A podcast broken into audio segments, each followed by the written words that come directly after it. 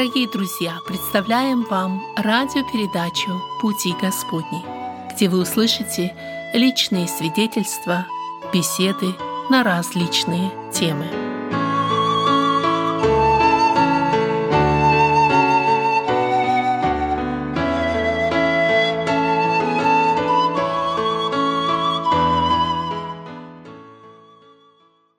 Дорогие друзья, вы слушаете радио «На пути». Продолжаем наши передачи.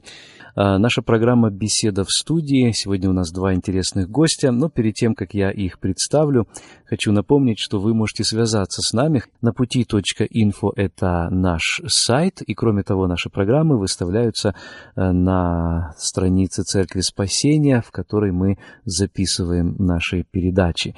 Наша тема сегодня – служение слепым людям. Сегодня в студии э, заместитель руководителя служения незрячим. Эта миссия работает в Украине. Людвиг Миник. Добро пожаловать, Людвиг. Добрый день. Спасибо. И также вместе с ним один из сотрудников этой миссии, э, брат во Христе, Саша Волков. Добрый день. Александр э, приехал из Запорожья, и там он занимается группой незрячих по изучению Библии. Сегодня мы узнаем, что это такое, как проходит их служение. Э, если вы, друзья, помните, если вы слушали наши передачи раньше, возможно, вы припоминаете, что несколько месяцев назад э, брат Александр уже участвовал в нашей передаче. Мы беседовали с ним через скайп. Он еще тогда был э, там, на Украине, в Запорожье, тогда, когда там развивались события и, к сожалению, не прекратились и сегодня военные действия.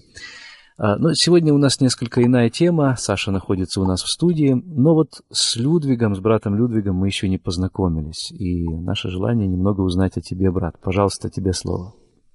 Еще раз добрый день всем радиослушателям. И для меня всегда большая честь э, говорить о Боге, говорить о вечном и то, что Он делает и сделал в моей жизни. Э, зовут меня Людвиг, и я обратился к Богу довольно уже давно, в 94 году, будучи на службе в армии, я полтора года отслужил, еще полгода оставалось до дембеля, до окончания службы в армии. И так Бог постучал в мое сердце через братьев, которые там служили, тоже в части. Они не принимали присяги, и, но они молились обо мне, видя мою жизнь. И так полтора года я прослужил, и потом так получилось, что я не мог выйти с увольнения. Но я сбежал, делал самоволку, бежал в церковь в воскресенье, и в церкви там э, покаялся, появился молитвой покаяния. И там же потом принял крещение, и Бог таким чудным образом изменил мою жизнь. И уже на протяжении вот уже больше 20 лет я являюсь э, последователем Иисуса Христа и учеником, а также стараюсь служить Ему – в частности, сейчас я уже 9 лет занимаюсь служением среди слепых людей в Украине. Значит, самоволка иногда бывает по воле Божьей, правда? Вроде как в самоволку пошел, но тем не менее приобрел Христа. Да, ну, это было, ну потом, естественно, что я менял жизнь, и самоволку больше не бегал в церковь, меня уже отпускали. Слава Богу за то, что сегодня ты служишь Богу. Ну, такое особое служение, возможно, не всем понятное, не всем знакомое. Как представить правильно это служение? Как вообще зародилась сама идея? Какова история служения незрячим вот в Украине? Ну, я, как уже сказал, я уже 9 лет, 2006 года.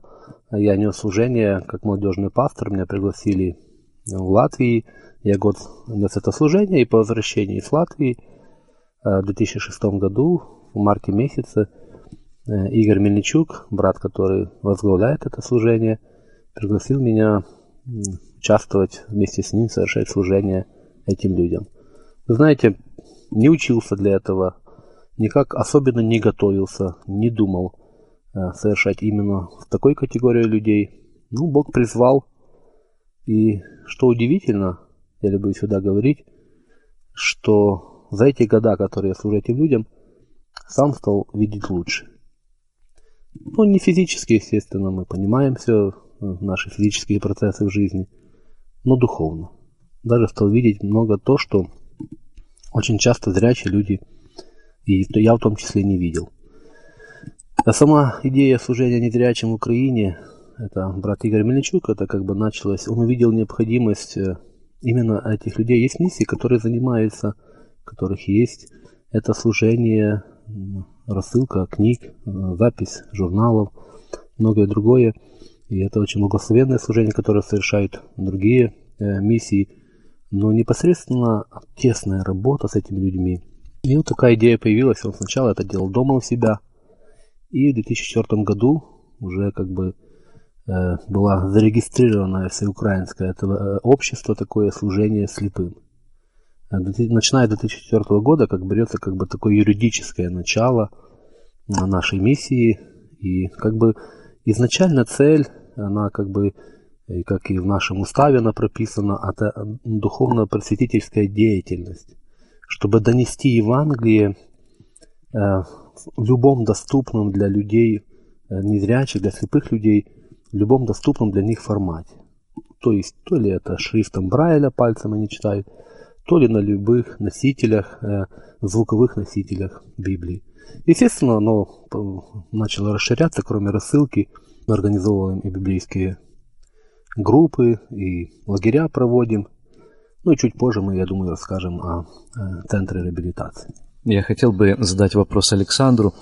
Александр, ты не только занимаешься этим служением, но и сам являешься незрячим. Ну, что таится, я тоже тоже занимаюсь и служением этим. Нам приходится с нашей церковью, слава Господу, ездить э, в Украину и помогать в проведении лагерей для незрячих. Я сам когда-то учился в интернате для слабовидящих и сегодня являюсь незрячим. Что такое незрячий человек? С какими особыми трудностями и нуждами он сталкивается? И почему это такая особая категория людей, которым даже вот нужна такая миссия, которая будет их достигать? Жизнь незрячего человека, она, конечно, резко отличается от зрячего.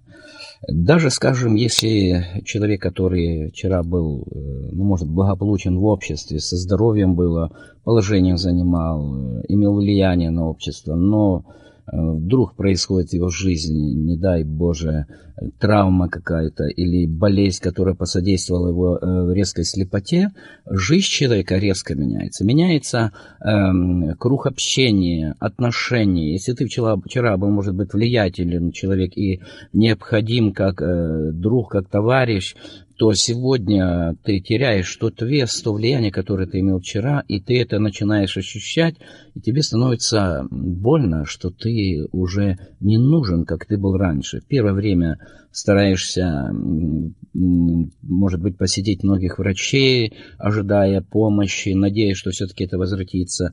А потом приходит время уныния, переживания, начинаешь понимать, что никто тебе помочь не может.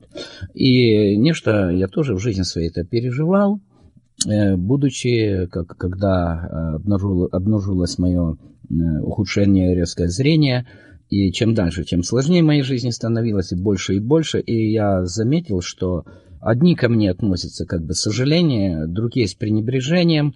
И некоторые моменты, вот это ощущают и сегодня незрячие люди, когда, может быть, кто-то со стороны, даже знакомый, э, обходит тебя и надеясь, что они не замечают, что незрячий человек, у него очень развит хорошо слух э, и чувства, и думать, что его не замечают, и когда проходит мимо тебя, то ты понимаешь, что был бы ты зрячий, они к тебе по-другому поднеслись. То есть отношение общества меняется к незрячим или к слепым людям. Одни чересчур бывают сожалеют и считают их несчастными, другие просто игнорируют их и считают с ними нет, нет никаких интересов совместных. Но у нас, например, в нашей стране еще есть трудности. Это, ну, скажем, а, то положение, в котором мы находимся. Сейчас, слава богу, все-таки как-то немножко стали уделять внимание. Это и звуковые светофоры поставили, когда переходишь дорогу, тебе э, говорит голос, что можешь идти. Э, но есть свои сложности, естественно, это материальные проблемы, маленькое пособие пенсии. Ну, скажем так, что для неверующего, незрячего это катастрофа быть слепым человеком. Для верующего человека, слепого тоже физически, это совсем другое состояние души, совсем другое. Например, я себя до уверования считал очень несчастным человеком и случайным. Я часто говорил, зачем я пришел в этот мир. Но когда Бог изменил мою душу, я порой забываю, что у меня такое плохое зрение. Ну, иногда бывает ситуации житейские напоминают, когда там где-то открытые люки, или, может быть, плохая дорога, и тебе ногу подвернешь, или когда тебе помогают, помогают обойти, вот тогда вот как-то ты вспоминаешь, оказывается, у тебя плохое зрение. А с Богом, конечно, все иначе. Ну и такие ситуации, они иногда смиряют, не правда ли? Конечно. Да, ну, э, в Украине э, сложная ситуация, наверное, еще и с тем, с одной стороны, это человек, который э, потерял зрение частично или полностью в западных странах, в Соединенных Штатах, в Германии есть э, различные центры, средства реабилитации, э, библиотеки для слепых цифровыми носителями, э, пенсии и так далее. Чем осложняется такая ситуация в Украине и как вообще само общество воспринимает незрячего человека? Как его воспринимают там в общественном транспорте, на работе и так далее? Ну, если можно, я, Саша, отвечу хотя Саша как бы более близок, э, так как сам является незрячим человеком, тем не менее я сталкиваюсь э, в, своей, в своем служении, в своей работе, мне приходится общаться э, с людьми и сопровождать этих людей, встречать этих людей на общественном транспорте, с поезда или с автобуса. Естественно, что уже как бы делаются какие-то подвижки даже со стороны государства, ставятся эти звуковые светофоры, как уже Саша сказал, и другие. Но тем не менее, э, я замечаю, что все-таки духовная культура нации, э, если она будет на, на, на, на нужном, на определенном уровне, естественно, и отношение и вмещение этих людей будет, будет лучше. Есть и как и позитивные, люди все-таки милосердные. Бог влаживает милосердие, люди помогают, стараются сопроводить этих людей. Есть, естественно, такие вещи, когда этих людей как-то отграничивают и делают второсортными, что довольно больно и неприятно. Мне приходилось сопровождать незрячих людей, ну, регулярно приходится это делать. И я сталкиваюсь, когда садишься даже там в общественный транспорт, то там можно перевозить в одном рейсе, например, там двоих инвалидов, да, когда уже приходит третий, его как выгоняют, ну, у меня уже есть, ну, я имею в виду бесплатно перевозить, да, как бы такая.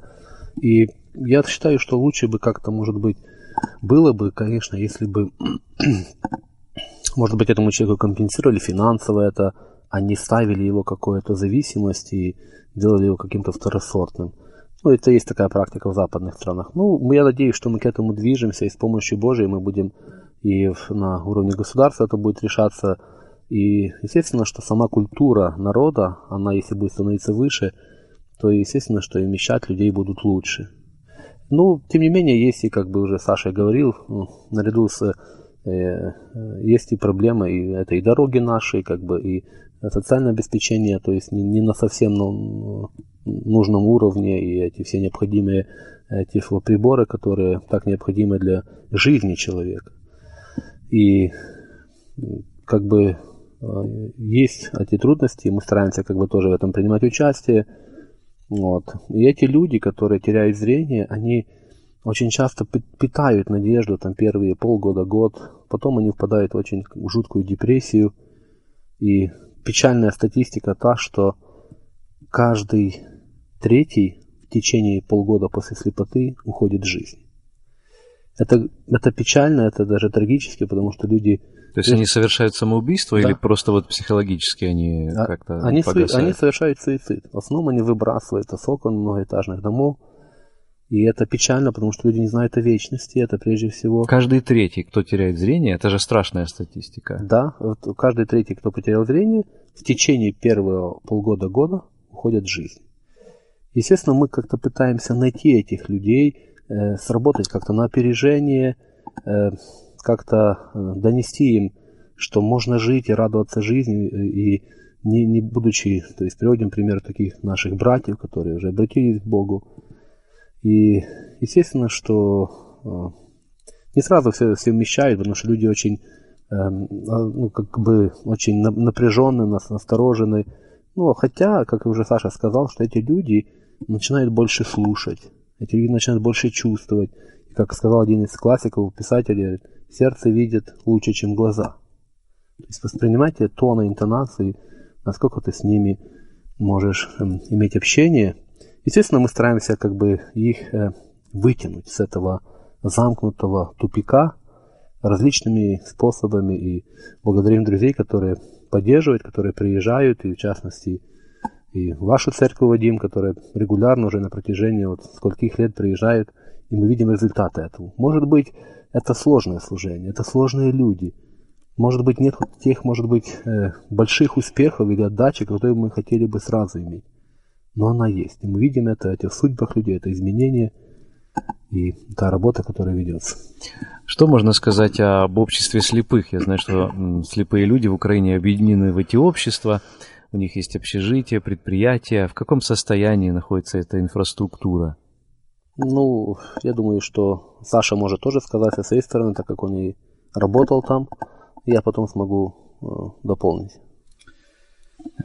Ну, скажем так, что в связи с тем положением, которое произошло э, вот за последние годы, э, после развала Советского Союза, положение незрячих людей ухудшилось чем? С одной стороны, вроде бы было хорошее дело, когда обращали внимание на общество слепых и старались давать им работу, чтобы хотя бы какую-то иметь работу. Но с другой стороны, было плохо тем, что их делали как бы вот такое гетто, отдельное общество слепых. Они понимали вот это их мир, они понимали, что все им должны, что куда бы они ни вышли, все должны им помогать, везде протягивать руку. Но когда это все развалилось, и они поняли, что уже того общества нет, которое было раньше, хотя сейчас что-то существует, но желания эти, потребности, они остались.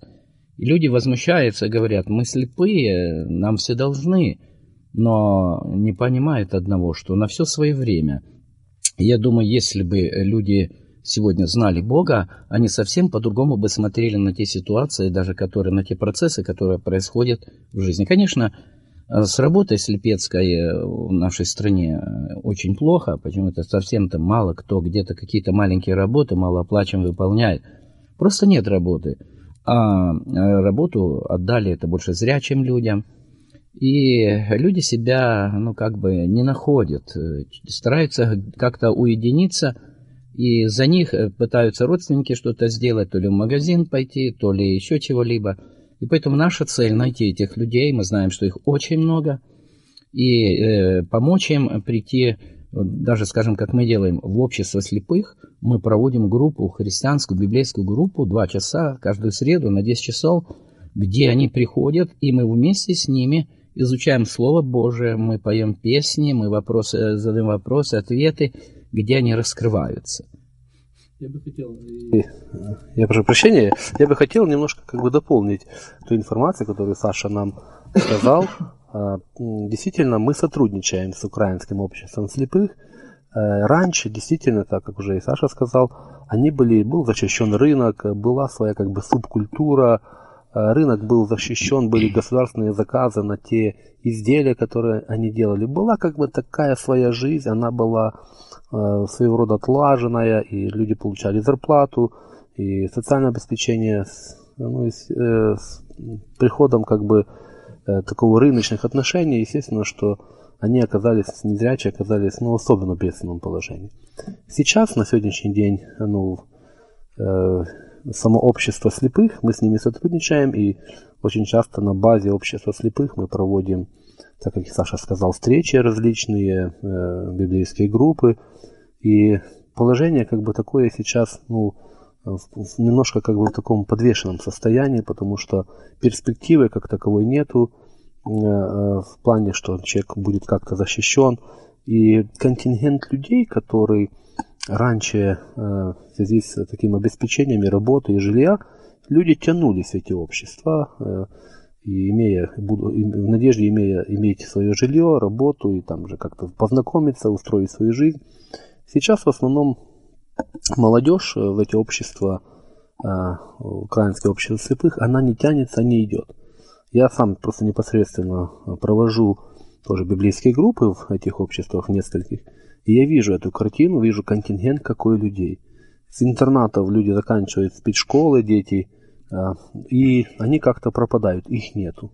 в этих обществах слепых. Они пытаются самостоятельно, да, как-то выплыть и находят себе другие способы, да? Да, где-то родители помогают кому-то, где-то наоборот, печальная картина на их пенсию, может быть, э, там где-то в селе, э, ребенку никуда не дают развиваться дальше человеку как личности по окончании школы.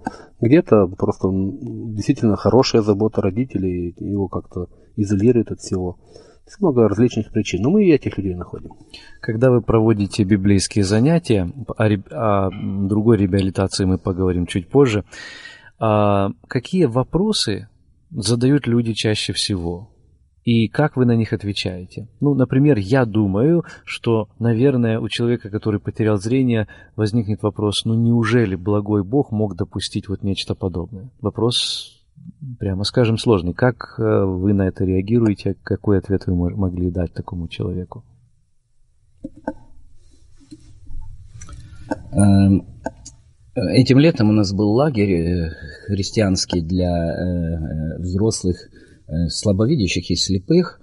И мне сказали, что со мной хочет побеседовать один молодой человек, которому 17 лет – и у него есть вопросы ко мне. И вы знаете, когда я с ним познакомился, его зовут Глеб, и он мне как бы унылым э, разговором начал говорить, почему в моей жизни все так случилось. Э, я в жизни мечтал быть профессиональным футболистом, э, у меня была цель в этом, но вот зрение мое очень интенсивно падает, и я уже еле-еле заканчиваю эту школу-интернат. Почему? Почему так? У меня с ним была беседа, я ему тоже сказал, знаешь, э, Глеб, в свое время, когда я учился, как ты в школе, у меня была мечта стать профессиональным музыкантом, говорю. И эта мечта у меня не исполнилась, потому что интенсивность э, ухудшения зрения не позволила мне дальше идти по музыкальной части. Но я ему сказал, что есть то нечто в жизни, которое много выше и больше. Это есть Творец, это есть Бог, который сотворил. И даже этот недух слепецкий, он временный была беседа с ним, и было приятно, когда я услышал, что на следующий день, когда была предложена опять молитва к покаянию, Глеб был один из тех, кто изъявил желание каяться. Э, я бы хотел тоже дополнить Сашу. Э, когда люди задают подобные вопросы, действительно иногда не знаешь, что ответить. Я, когда человек задает вопросы, почему происходит, я не стесняюсь, иногда говорю, я не знаю. Я не знаю, почему так произошло, но я знаю больше. Ты сейчас слышишь, мы сейчас говорим о вечном, мы сейчас говорим о... Рано или поздно человек стоит плохо видеть. Я не знаю, может быть, э, деталей прошлого, но несмотря на то, что какое прошлое, мы не можем изменить его. Оно, оно случилось. Мы не можем выбрать прошлое, где родиться, кто наши родители, э, с какими дефектами или патологическими э, особенностями человек рождается. Это не в нашей власти выбрать. Но сейчас мы говорим о том, что есть будущее. Вы знаете, когда человеком начинаешь говорить именно в этом направлении, направлять его именно, что мы, да, многие вещи мы не можем выбирать, особенно прошлое. Никто не может его изменить. Как когда человек пытается иногда переписать свою биографию, стесняется, особенно люди, может, знатные, но тем не менее изменить прошлое мы не можем. Но ты можешь, говорю, изменить будущее свое сейчас, тут и в вечности, говорю.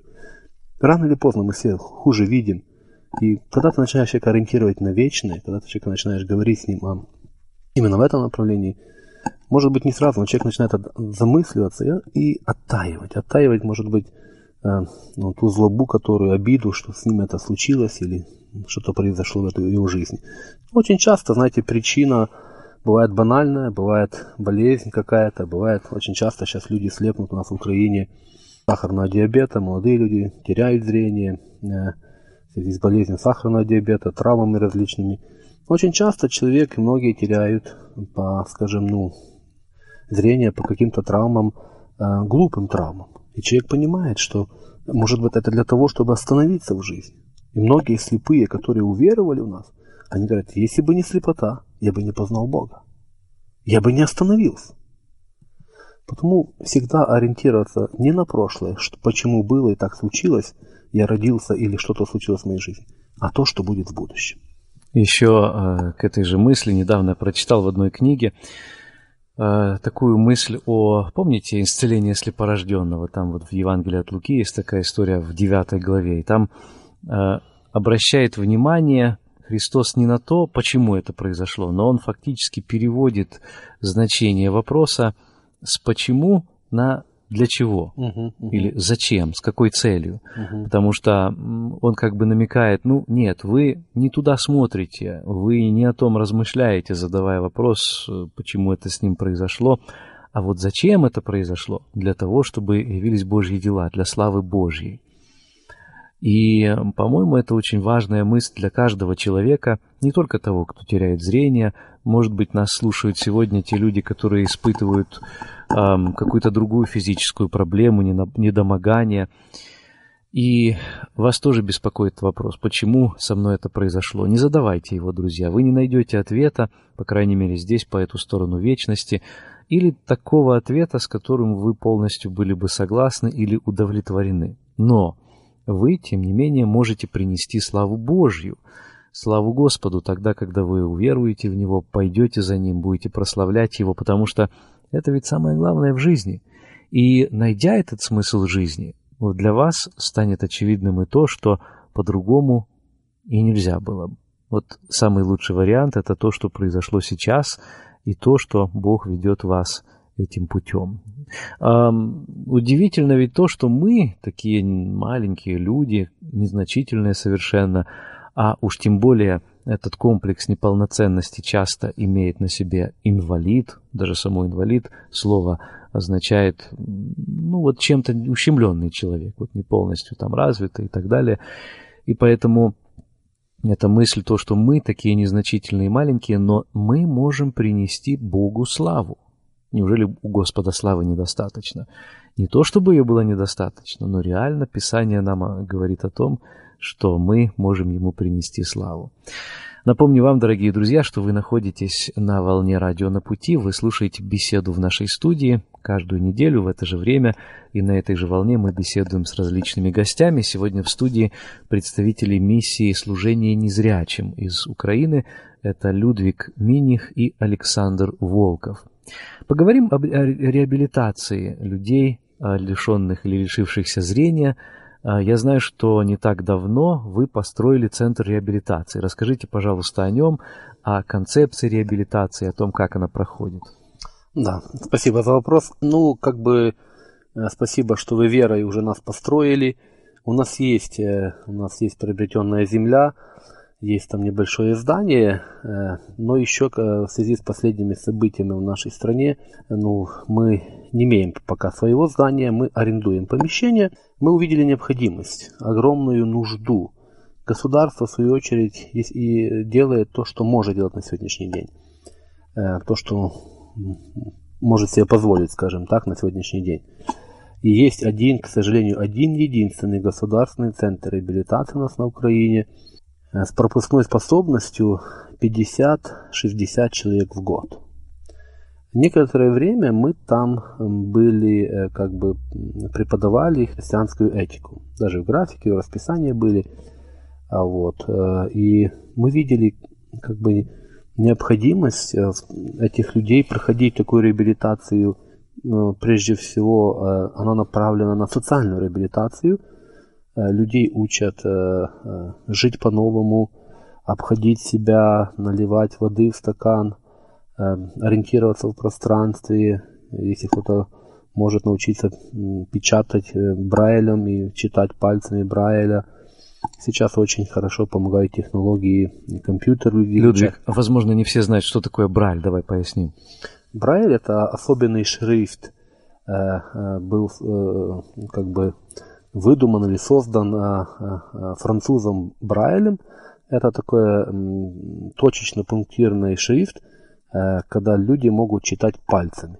Шрифт Брайля, так он называется. Выпуклый, да, точками можно читать. Есть специальные принтеры, э, Мгм. грифели, с помощью которых можно выдавливать. Интересная система письма, но требует э, того, чтобы запомнить буквы, и требует такой специальных устройств, скажем так, uh-huh, для uh-huh. того, чтобы их воспроизводить. Это толстая бумага, это грифели наподобие иголок, ну, не то чтобы сильно острые, но вот и когда пишешь, ты пишешь обратно, ты должен представлять себе зеркально, как это будет выглядеть с другой стороны, для того, чтобы потом ты мог пальцем прочесть или кто-то другой мог пальцем прочесть. До, досточка специальная такая рамка, и вот этим э, э, э, как бы шило такое коротенькое, тупое шило с такой ручечкой, э, грифель, когда человек может набивать в этой рамке, набивать эти э, буквы и читать. Это довольно трудоемко, и я уже 9 лет занимаюсь этим служением. У меня висит алфавит э, брайлевский перед моем офисе на стене, но я до сих пор его не знаю. И, кстати, я слышал такое, что многие люди, которые сейчас теряют зрение, они Брайль так и не учат. То есть в основном, правда ли это, что в основном учат его те, кто с детства э, ослеп или родился с потерей зрения? Да, видите, сама, сама как бы специфика тех людей, которые с детства незрячие, есть свои плюсы, как бы, ну, если так можно сказать. Э, они учатся, они сразу как бы направлены на то, чтобы учить. Те, которые теряют зрение уже, скажем, в взрослом возрасте, независимо, там 20 лет, 30, 40 или 50, ему, естественно, что тяжелее пережить вот этот сам, пройти вот этот период критический, но потом с ним, как бы, с одной стороны, легче общаться, потому что он имеет понятие, как бы, фантазию, какое оно. То, что вокруг него, когда ты с ним о чем-то говоришь. Естественно, э, Брайль дается уже ему сложнее, но я знаю людей, которые и у нас в центре реабилитации, которые, э, несмотря на то, что потеряли зрение э, в зрелом возрасте, они выучили Брайль. Это дает возможность, это дает возможность иметь как бы более информации. Сейчас люди могут задать даже вопрос, зачем мне Брайль?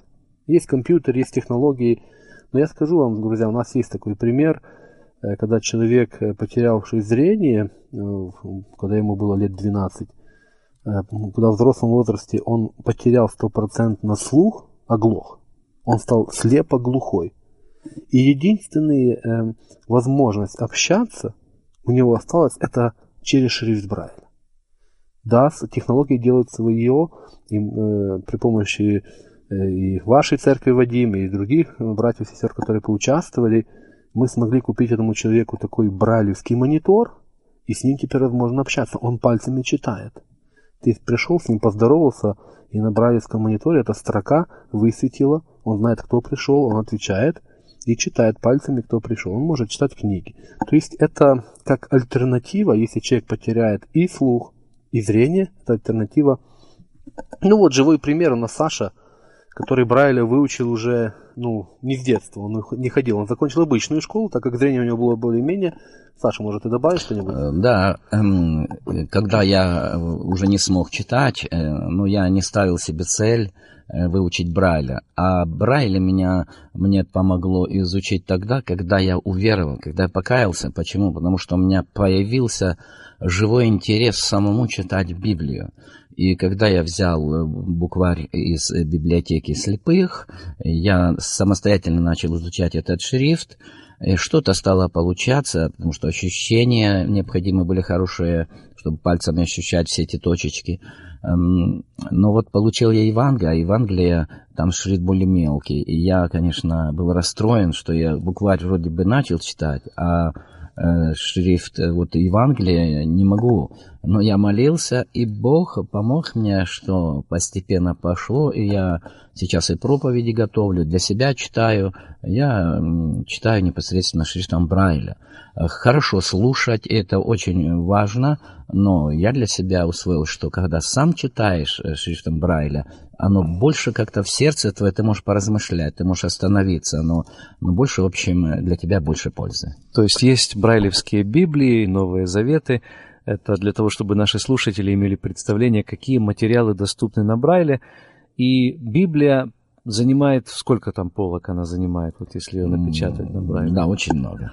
Одна очень папка, много. одна Евангелия может занимать э, папку такую увесистую, хорошую папку, не знаю, винчик сантиметров, сантиметров 10, толщины папка это может быть только одна Евангелие. Несколько томов там идет, да, чтобы ее прочесть. Листы такие объемные, где-то 11 на 11 дюймов. И ну, если всю Библию взять, то это ну, минимум 3-4 полки. Угу. Все книги чтобы туда поместить. Вадим, я бы хотел бы возвратиться к вопросу, вы задали о рэп-центре. Ну, как бы мы немножко отклонились от самой уже э, структуре или специфике проведения реабилитации. Но я хотел бы вообще в общем концепции э, э, и нужды, почему мы начали делать тоже, заниматься именно реабилитацией людей, которые потеряли зрение. Во-первых, мы увидели эту огромную нужду, что людей намного больше имеет нужды прохождения этой реабилитации, нежели может обеспечить этот единственный центр. И мы как бы уже три года будет, вот в марте, как мы начали арендовать помещение и проводить реабилитацию. Но наша реабилитация, она, а, а, я бы сказал, более... А, мы видели необходимость не только в социальной реабилитации, человека научить что-то лучше делать или ориентироваться, или пользоваться компьютером, звуковыми программами джаз, может быть, если будет время, я чуть попозже расскажу. Э, насколько это сейчас помогает этим людям. Вот. А мы увидели необходимость и огромную нужду в духовной реабилитации людей. Адаптация даже, можно сказать. Да, ну адаптация, да. Реабилитация – это возвращение как бы к жизни. А, адаптируются люди. Люди – это духовная реабилитация, и мы, когда э, как бы начали вот это проводить, реабилитацию людей, мы, она так и называется, христианская. Наш э, центр, он христианский, Э, почему? Потому что мы там э, начинаем каждый урок, каждый день начинается с урока христианской этики. То есть мы говорим, что для того, чтобы человек полностью мог реабилитироваться или адаптироваться к жизни без зрения, ему нужно и также и э, на уровне социальной реабилитации, психологической, нужна духовная реабилитация. Человеку нужно дать ориентир, за что-то держаться, на что-то ориентироваться. Потому что, как бы ни было, даже когда мы им помогаем социально, там раздаем э, часы звуковые, там тросточки тоже с Америки нам присылают и помогают покупать, потому что слепому в Украине положена там одна тросточка в 5 лет. И это очень мало, учитывая, что они ломают, учитывая то, что экстремальные дороги. И, но я им всегда говорю, что... То, У нас что... в Соединенных Штатах раз в полгода Национальная Федерация высылает. Вот Ох. для сравнения, да? Это тоже, это тоже милость Божия, я вам скажу, вы знаете, потому что Бог все-таки управляет и дает возможность людям ну, обеспечивать вот даже тех людей, которые нуждаются в этих материалах. И вот мы проводим группу «Эффективная реабилитация» э, где-то примерно 10 людей. То есть больше. И мы берем воспитателей и берем э, специалистов, э, тифлопедагогов, которые смогли бы ну, на, на нужном уровне, скажем, на это преподавать ориентирование в закрытом открытом пространстве, это э, шрифт Брайля, это домоведение, то есть человек учится э, обходить себя сам в доме, сделать себе что-то элементарное, покушать, э, налить себе воды, чаю сделать и так дальше. Э, то есть независимая самостоятельная жизнь, насколько это возможно в этом положении, да? Да, да. Ну, еще компьютеры изучаем, потому что компьютер, он очень сейчас помогает, эти технологии, звуковые программы, люди, которые уже как бы освоили компьютер, через звуковые программы, для них это как другая жизнь. Масса информации, даже у нас в Украине существует такая как бы скайповая церковь. В скайпе люди собираются, в основном это все незрячие люди, имеют такое общение, молятся, по очереди проповедуют и так дальше. Кроме компьютера еще у нас есть, мы преподаем основы массажа, то есть как бы есть массажист, который показывает, если человек к этому расположен, может быть дальше он потом пойдет где-то учиться, получит какой-то э, диплом или свидетельство, что он может работать потом где-то. Но мы не выдаем такие, мы просто даем направление. Если человека есть к этому расположение, он видит то у нас есть специалист, тоже один э, хороший массажист, который дипломированный, который показывает основы массажа за этот месяц, который люди находятся, потому что сроки очень сжатые. За один месяц мы пытаемся человека немножко э, научить и сориентировать. Ну, еще есть основа юридическое право, ликбез такой юридический, когда человек ориентируется человека в законах, какие законы, как э, что работает, механизмы и так далее. Так же самое приглашаем нашего брата, Э, незрячего юриста, который консультирует и проводит такой вот небольшой юридический ликбез. То есть сам процесс реабилитации очень интересен. Четыре, э, э, э, почти месяц, четыре недели, месяц человек находится в христианском коллективе. И что очень интересно, дорогие друзья, что Бог действует и очень много людей с, этого, с этих десяти, больше половины не обращаются к Богу. То есть есть положительные результаты не только в том плане, что люди учатся сами себя обходить физически, но они становятся обновленными духовно. Да, это аминь, это прежде всего, я бы сказал, что это даже главная наша цель. Не только помочь, а прежде всего донести Евангелие. У нас есть наш веб-сайт э, слепой.com, э, слепой.com, и там есть графики, заезды, э, заездов э, в реабилитацию, в, э, наш э, центр реабилитации. Вы можете посмотреть, и даже если будете у нас на Украине, связаться с нами – Э, через э, телефоны наши, которые мы тоже потом оставим и озвучим. И... Ну, сайт э, слепой.нет на самом деле. Кстати, название, наверное, интересное тем, что э, его легко запомнить. Вот наше английское слово net, network, а здесь по-русски слепой нет. Нет. Слепой.нет. А, я думаю, что тоже оно символично, потому что даже тот человек, который потерял зрение физически, он может обрести зрение духовно. А ведь это самое главное. А, брат Саша, расскажи, пожалуйста, как проходят вот занятия среди слепых и а, библейские группы, малые группы, где они находятся, в каких местах, э, какое количество этих людей, какие программы вы проходите и так далее. Ну, если брать, э, скажем, не только наш город, а брать и другие города, у каждого по-разному. К примеру, у нас мы проводим библейскую группу для незрячих общества слепых. Э, это так у нас повелось с самого начала, так как нам предоставили такую возможность. Почему? Потому что это место, которое легко незрячий человек приходит, потому что там предприятие находится, в котором он э, работал, ему легко сориентироваться, ну, скажем, второй дом родной. Поэтому мы там это проводим. Другие, бывает, проводят уже в церкви, э, непосредственно то ли после служения, по-разному это бывает. У нас, я говорю, у нас проходит вот э, общество слепых. На той территории, которая им известно знакома, да? Да. И мы предлагаем, мы ненавязчиво, понятно, потому что э, знаете, бывшей пропаганды советской, э, как мнение у некоторых людей раньше складывалось, туда затягивают. Я часто говорю, что мне раньше не затянули? Я такой, наверное, счастливый человек, если бы с детства затянули туда. Но к теме, если обратиться, то сказать так, что мы, приходя туда, у нас работают и зрячие люди-волонтеры или слабовидящие, которые получше видят, которые могут сами ориентироваться. Э, эти волонтеры зрячие, они, эм, прежде чем прийти на эту группу, заходят к незрячим людям, созваниваются, берут их под руку, или э, они их и вместе едут на назначенное время. Приезжают туда, мы эм, молимся, Естественно, я начинаю расспрашивать э, друзей, как прошли выходные дни, кто был в церкви, что произошло в вашей жизни, что запало в вашу душу, если вы слушали слово или, может быть, читали Библию. Каждый рассказывает свое мнение. У кого-то бывает желание, может быть, спеть песни, рассказать стих. И после этого всего мы предлагаем им тему. Мы проходим разные семинары.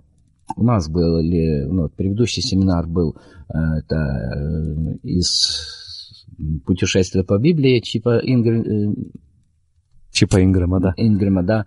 Э, как быть мудрым родителем в этом безумном мире? Мы прослушиваем, останавливаемся, обсуждаем. И это настолько было актуально, я обратил внимание, для разных возрастов, которые, может быть, сами сегодня родители, и которые уже дедушки, бабушки, потому что это а, идет обучение. Ну, многие увидели в этом упущенность, что ли, в том, что в жизни не так, не совсем правильно строилось, не по Писанию отношения между родителями и детьми. Поэтому вот такой семинар. После этого, когда мы прослушиваем семинар, мы задаем вопросы, непосредственно главные вопросы, которые были в этом семинаре. И начинаем а, обговаривать, кто как это понял, кто как это воспринял, и идут вопросы-ответы. После чего, когда уже закончился час библейский у нас, э, естественно, незрячий народ в основном любит петь. И мы разучиваем новые песни. Э, брат, который аккомпанирует, он э, сам профессиональный музыкант, он уверовал. Э, и тоже незрячий. Тоже незрячий, да. да. Довольно-таки хорошо играет, и э, он у нас аккомпаниатор, мы разучиваем новые песни. Для чего мы их разучиваем? Не просто, что нам нравится петь, но мы группой, те, которые более склонны к пению, э, мы эм, учим песни и ездим по церквам. И э, незрячим людям нравится ездить, но нас это вдохновляет. Почему? Когда мы приезжаем в какую-либо церковь, начинаем участвовать, мы слышим горячие молитвы народа Божия, который благодарит Бога, что он видит. Что некоторые каются, говорят, Господи, э, вот э, я, зрячий человек, не делаю того, чего делают эти незрячие люди. Поэтому жизнь проходит довольно-таки интересно, вот, вот два часа основных. Кроме этого, Э, когда приходят праздничные дни, мы делаем общее такое собрание праздничное э, с обедами. Мы кормим незрячий народ, особенно сегодня это ценно, когда цены очень большие, когда не каждый себе позволит чего-либо, мы э, делаем обеды, приглашаем туда, приходят туда не только те, которые стабильно на группу ходят или церковь посещают, а приходят те, которые, возможно, никогда не были или как-то были уже у нас. Бывает 70 э, человек, 60 человек. И там у нас э, программа и музыкальная, и библейское обучение, и вопросы-ответы, ну, в общем, такое Э, время, которое интересно для людей. Так мы проводим, и из этого мы делаем что? Людей заинтересовываем э, изучать Писание, потому что бывают вопросы задаем по Писанию, игры по, по Писанию бывает проводим, по знанию Писания, и как бы за, побуждаем людей к изучению Писания. Если можно, я еще буквально несколько слов дополню, Сашу. Действительно, группы очень как бы э, проходят формат очень разнообразный. Как бы у нас нету какого-то шаблона, что только так проводите. Но самое главное, что на всех занятиях, то есть форма может быть более свободной, в форме чаепития встречи. Если это небольшая группа, как бы зарождается там 5, 7, 10 человек, только зарождается где-то служение, и Саша ездит э, в Днепропетровск, город, и там начинает это служение, и там есть небольшая группа, там проходит более в форме за столом, за чашечкой чая, мы общаемся, но непосредственно всегда центре Библии. Изучаем Библию, читаем, то ли это семинары, то ли это просто главы, э, то ли это темы, которые предлагает Библия. И мы всегда говорим о любви Божьей, говорим о Слове Божьем, говорим, что если мы не будем читать Библию, мы не увидим жизни лучше. Мы не увидим, и иногда жизнь не зависит от того, что есть у тебя сегодня, э, как писал еще Александр Мень в своем одном из произведений, говорит, что проблема не в том, что колбасы нет. Проблема, она гораздо глубже. И можно все дать человеку, но не дать главное, и человек не будет ни рад, ни доволен и не благодарен. Еще одна форма вашего служения – это детские, э, простите, летние лагеря. Они, там и детские тоже, и дети приезжают, но в основном приезжают незрячие с их семьями. Я хочу, чтобы вы поделились также и э, вестями об этом служении, как это проходит. Может быть, кто-то из наших слушателей заинтересуется – Э, этой э, возможностью служения и тоже поедет в качестве волонтера? Спасибо за вопрос.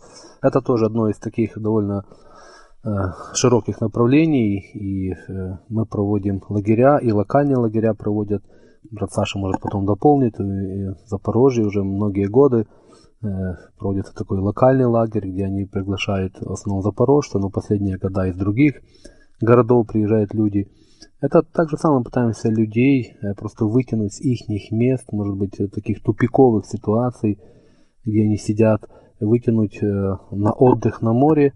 И отдых, он связан с как бы с христианством. Вся программа, атмосфера, программа, она построена для того, чтобы достичь человека.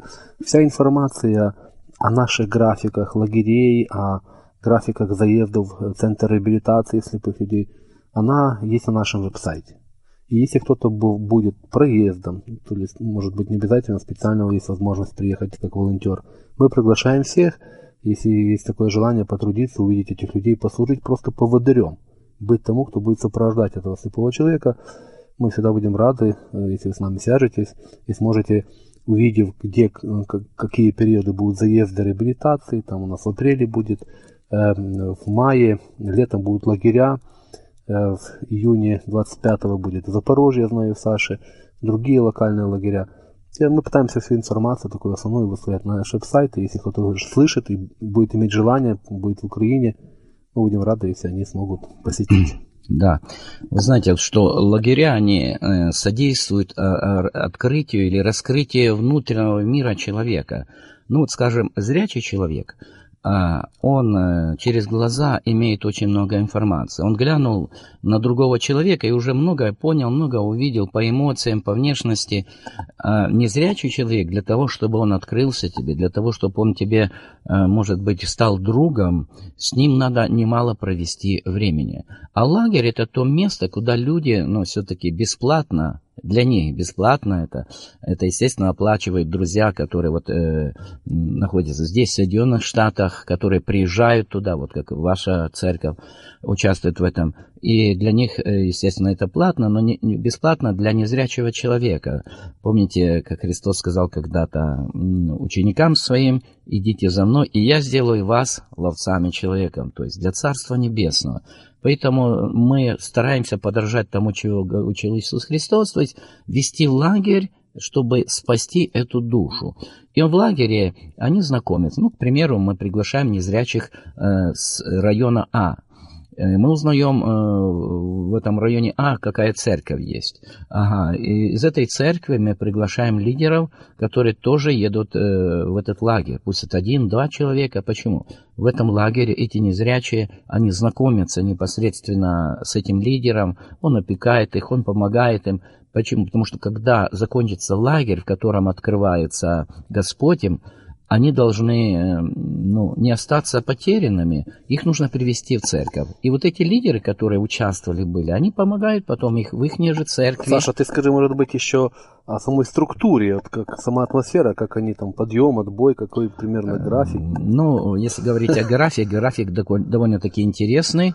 Э, ну, мы всегда, когда начинается лагерь, прежде всего мы о нем много молимся. Друзья здесь молятся в Соединенных Штатах, мы молимся там, мы молимся о команде, молимся о программе. Совместно с друзьями Соединенных Штатов мы планируем это все.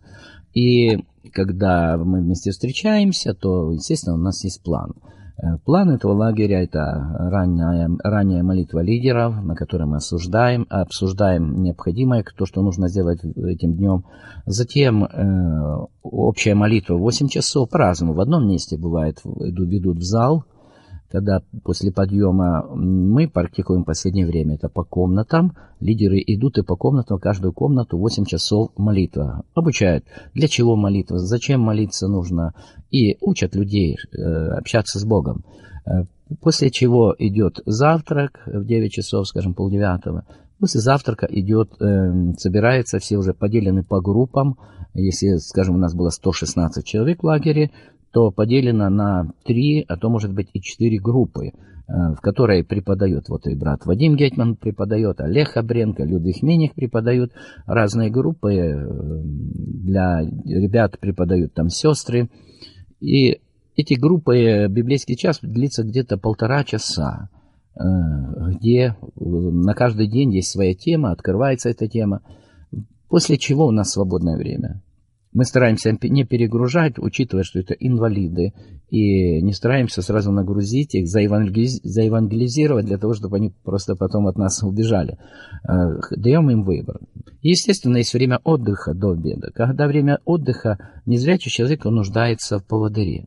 А этот поводырь как раз тот зрячий верующий или слабовидящий верующий, который подставляет свое плечо, вместе общаются, то ли в тени э, сидят, э, общаются, говорят, то ли нужно пойти, может быть, там на базар провести незрячего человека, опять общаются, то ли на море привести, опять общаются.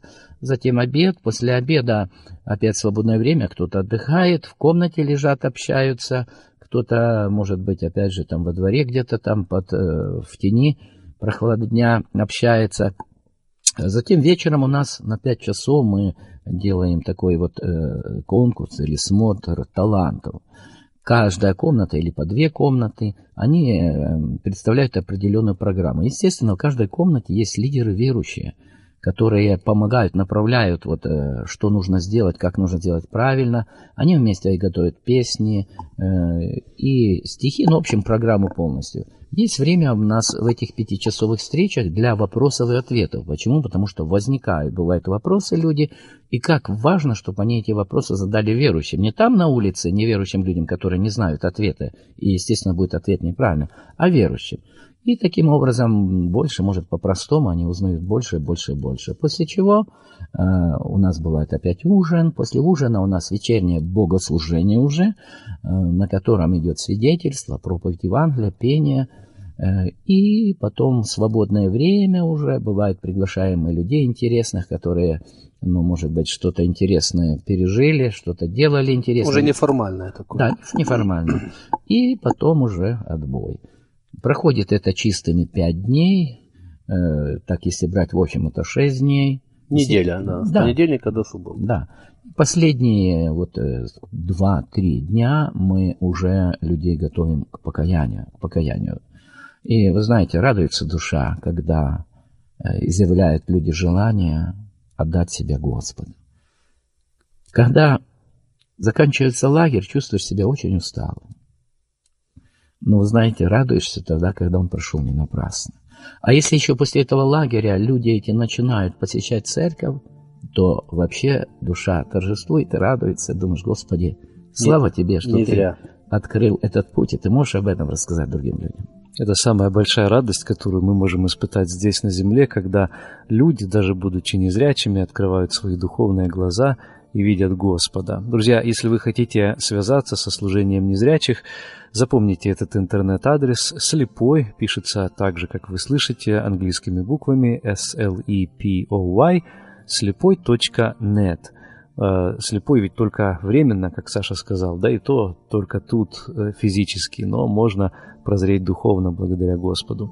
Спасибо, братья дорогие, что сегодня уделили нам внимание, пообщались с нами в эфире. Пусть Господь благословит вас в вашем служении. Спасибо, что пригласили. Божье благословение всем. До свидания. До свидания, друзья, и всего доброго. До следующей встречи в эфире.